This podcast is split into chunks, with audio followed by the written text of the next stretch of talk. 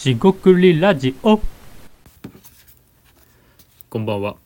しごくりラジオの大橋です。今回もしごくりラジオ始めていきたいと思います。今回ですね、えお客様ですね、えビジネスにおいてお客様、顧客ですね。あなたのビジネス、えー仕事ですね、えーお客様に、えー集中する状態。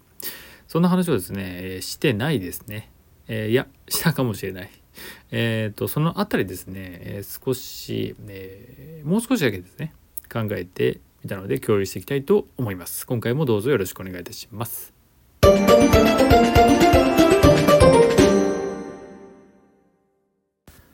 はい四国ラジオのお話です。すいませんね。えっと顧客のですね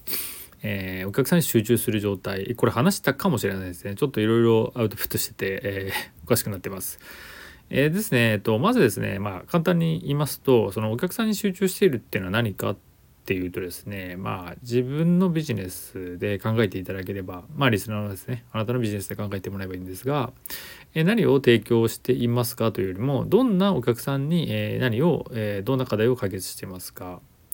えー、っていうことになるかなと思います、えー例えば僕であればアイデア出しが苦手な人をお客さんとしてその人に、えー発想法ですね。アイデアの出し方を提供しています、えーでですねその苦手な人がですね望んでないならもちろんなビジネスになり得ないので、えー望んでいますというですね、まあ、そういうお客さんを探して提供していくっていうことになります。でですねこういった時にですね、えーなんていうんですかねその例えば発送法、えー僕のその商材とか教材でもいいんですが、えーそのサービスがね売れないっていうことがまあよくあるわけですよ。で僕この自身ですね発送法とか売れていると、えーことは全然ないですが売っていかなきゃいけないんですけどねあのそれで言えばシンプルに、えーまあ、お客さんが見えてなかったり、えーニーズがなかったりあのいろいろなことが言えるわけですよ。宣伝不足認知度不足。なんかそういうのって結構言い訳っぽくてあの、まあ、ネガティブになってくんですけどまあそういう事実ももちろんあるでしょう。でですね、えー一方でえっと何て言うんですかそのお客さんのために考えて、まあ、やり尽くしたのかと。これはですねやや精神論になるんですがやり尽くした人っていうのは結構いない。まあやりきったって感じですかね、えー人は結構いないんじゃないかなで僕自身もですねやりきったなんて全然思ってなくてあれもやれるしこれもやれるといろいろやれやりたいなと思ってて、えー少しずつ手がけているところです。でですね今回ですねまあそのこうすれば売れるとかね、えー売れないとかっていうのはまあ枝葉というかさまつな話なんですがえっと思ってるんですけどそのお客さんの課題って見えてますかと。でそれがどのようになったらいいかっていうのが見えてますかと。っていうのをですねまあ何度も問いかけていった方がいいかなと、えー思ってます。これは次回も込めて言ってます。でですね、えーそのお客さんに対して何をしてったらいいんだろうと。まあまあよくあるのがその宣伝でなんか広告を打つとか、えー SNS とかねなんか発信するとか、えーなんだろうなこうしこうしたら何かお客さんが来てくれるんじゃないか。で集客っていう言葉が、まあ、僕はあんま好きじゃないんですが、えなぜかっていうとですねこう事業者側ですね、えーつまり僕僕がサービス側事業者側だとしたらお客さんの集めるみたいな感じなんですよね。集めるっていう感覚じゃなくてお客さんからするとそれがいいから、えー興味があってまあ行くとあくまでもですねお客さんからすると行くのであって、えー来るってわけじゃないんですよね来るのはこっちですよねそのあたりの言葉遣いも言葉のあやかもしれませんがうーんなんかですね集客って言ってると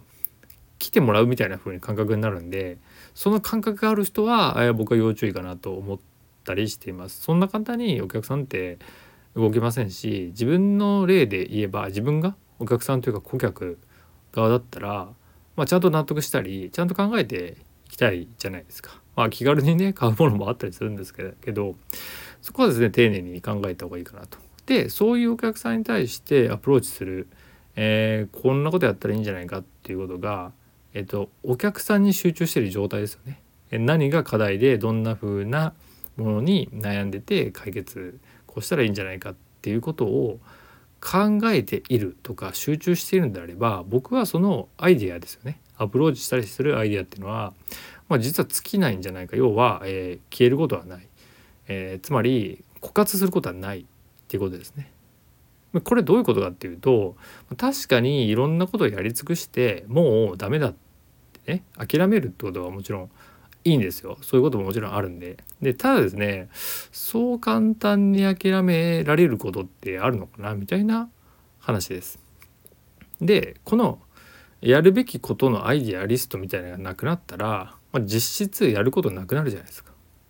んそうですよね。例えば僕だったらそのアイデアの発想法っていうのをまあ相手が苦手な人に売ってるっていうわけですけどこれもう自分やりきったよと。僕はやりきりましたと。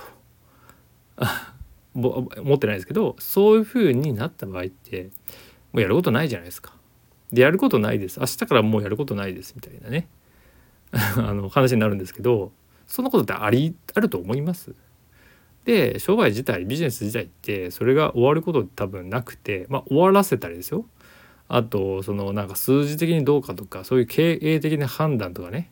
えー、ジャッジはできますよね。できるんですけど結局終わりはないのかなと。であとは自分でどう判断していくかってことなんでその終了とか始まりの終わりも、えー、終わりすいません、えっと、正解ってことはですよね。あとまあ目安はあってもその判断ですよね。目安がいくら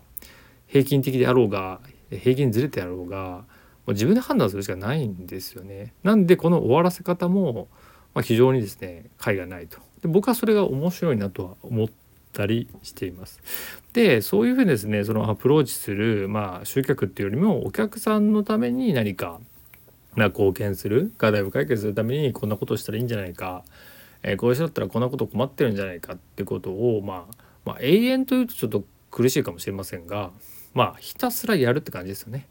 でそれをまあやり続けていくとあの、まあ、ある日、えー、見つかるか、えー、分かりませんし僕も保証はしてませんがその扉みたいなのがですねパカッと開くと扉ってパカッといるか分かりませんがギーッと開くかもしれませんね 宝箱だったらパカッかもしれませんが、えー、そういうその先にですねなるとしか、えー、僕の口からは言えないかなと思います。まあ、逆にですねそれを、えー、まあ、学習ではないんですが丁寧に、えー、スモールステップといいますか少しずつ、え積んでいった先に、えそのなんだろうな全く何もないってことは、まないと思っててその階段を上がるように積んでってお客さんに一つずつこう、まあ、ありがとうをいただいていくわけですよね。もちろんそのね、え届け先というか、え課題がですねずれてたりすると、まあ、そのなんだろううまくありがとうがもらえなかったりするっていうだけですよね。なんでまあ押し付けになってしまうことももちろんあるかもしれませんがそれをこう修正してですね、えー、届けたい人、えー、まあ、自分のサービスを売りたいっていうわけじゃなくて、まあ、くまでもお客さんの課題を解決したいっていうところ先にあるんでそこに対してアプローチし続けていくことが、まあ、結局お客さんに対して集中しているし集中できていればそこからまああのなんだろうな、えー、アイデアってものがつけることはないんじゃないかなっていう、まあ、ある種の仮説ではあるんですが、えー、そんなことを思いました。レズラーのあたはどう思いますでしょうか、えー、今回は以上となります。中国ラジオ大橋でした。ここまでお聞きいただきましてありがとうございました。以上失礼いたします。